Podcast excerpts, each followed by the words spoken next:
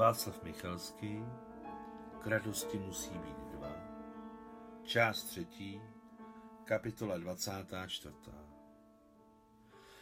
Velitel nemocnice, kterému za zády říkali jménem a očestvem Ivan Ivanovič a do očí soudruhu generále, nebyl zjevně na správné pracovní pozici.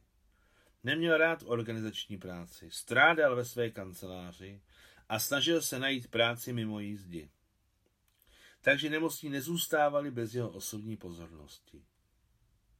Ráno a večer obcházel všechny stany, potom se díval na ošetřovnu, nahlížel na operační sály, hledal nepořádek na dvoře a dokonce i v kuchyni. Všechno toto bylo ve prospěch nemocnice jen z části.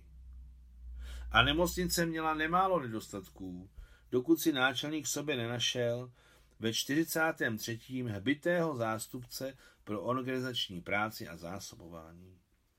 Byl jim po celé Moskvě proslulý Herakles Solomonovič, kterého kvůli něčemu poslali na frontu.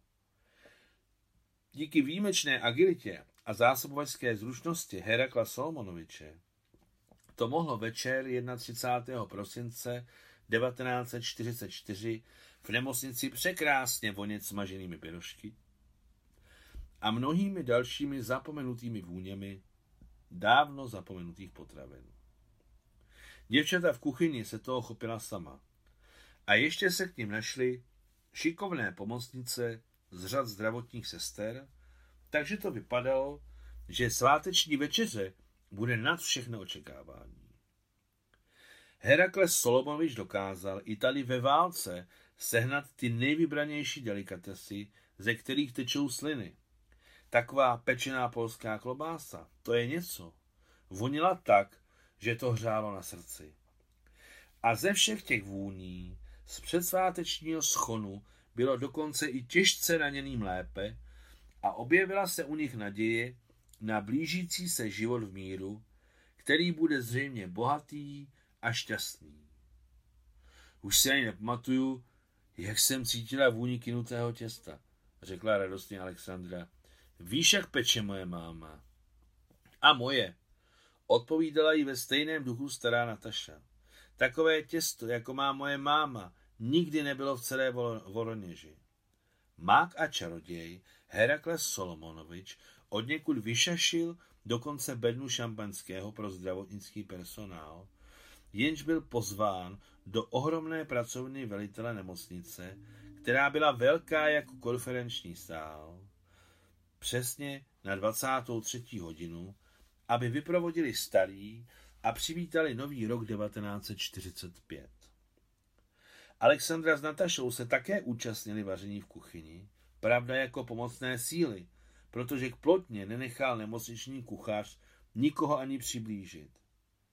Všechno dělal jen sám se dvěma pomocnými kuchařkami. Německá kuchyně sálala čistotou, a přiváděla každého, kdo věděl, o co jde, k úžasu.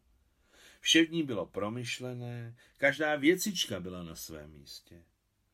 V deset večer byla práce v kuchyni hotová a děvčata se rozběhla do svých koutků, jak řekla stará sestřička Nataša, udělat se krásnými.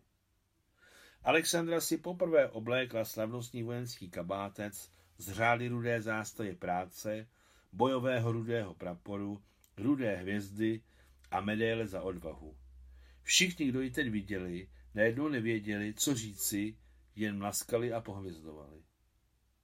Ve 23.00 se zdravotnický personál, samozřejmě kromě těch, co měli službu, schromáždil na široké chodbě v prvním patře před pracovnou velitele nemocnice. V pracovně již ženy prostřely tři dlouhé stoly a jeden nevelký napříč, jako pro předsednictvo. S židlem jen z jedné strany pro velitele nemocnice, jeho zástupce, hlavního chirurga a vedoucího oddělení. Všichni byli příjemně rozrušeni, podrážděni, umytí, učesaní a když se za pět minut objevil Ivan Ivanovič se sujtou, přivítalo ho nesladěné hurá a šťastné usmívající se tváře. Lidé chápali, že náčelník nemocnice obešel s přáním všechny stany, všechny služby a napo- nakonec je k dispozici pro ně.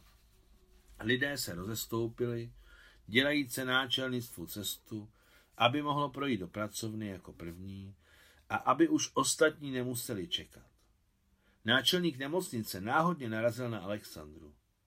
Druhé, hlavně mladší hodnosti, se rychle rozestoupily, ale ona se pomalu bez úspěchu dala na stranu a na její tváři se žádné nadšení neobjevilo, když spatřila Ivana Ivanoviče. To samo o sobě přitáhlo jeho pozornost a on se najednou Alexandry zeptal na hlas. No jste v pořádku? Pokud možno. Odpověděla téměř neslyšně Alexandra. Co znamená pokud možno? Štěkl Ivan Ivanovič. Na sále je radost se na tebe dívat. Jasné a přesné i ty nejmenší pohyby. A v životě si tak proplouváš a cokoliv ti člověk řekne, máš jen jednu odpověď možná. Kdybys aspoň někdy zakřičela nebo zavískala, prostě něco. Dávno tě pozoruju. Kdybys někdy aspoň poskočila radostí, umíš skákat? Nechodit jako bezduch s nepřítomném, ale poskočit si jako mladá holka, takhle? A on stěžka neohrabaně poskočil. No aspoň poskočit zvládneš. Tak přesně takhle, soudru generále, řekla jasně a zřetelně Sašenka a v očích se jí najednou myhli čertíci. No tak skákej, zařval velitel na celou nemocnici. Rozkaz! Odpověděla Alexandra, ohlédla se rychlým pohybem hlavy a ráz. Udělala salto vzad, při kterém se prohnula tak, že podkůvky jejich krásných bod se myhly nebezpečně blízko před nosem velitele nemocnice. Bože můj, vykřikl otřesený Ivan Ivanovič. Nikdy jsem nic podobného. Vidím, že jsi pěkný kvítko. Kde jsi to naučila? Neříkej, že jsi ještě výkonnostní sportovkyně. Vůbec ne, soudru generál majore vojenské lékařské služby. Jsem mistr sportu SSSR. A proč to nemáš dotazníku? O řádu vím, ale tohle si nějak neuvědomuji. Proč si to neuvedla? A proč? Odpověděla Alexandra na otázku otázkou. To je minulost. Konec 24. kapitoly.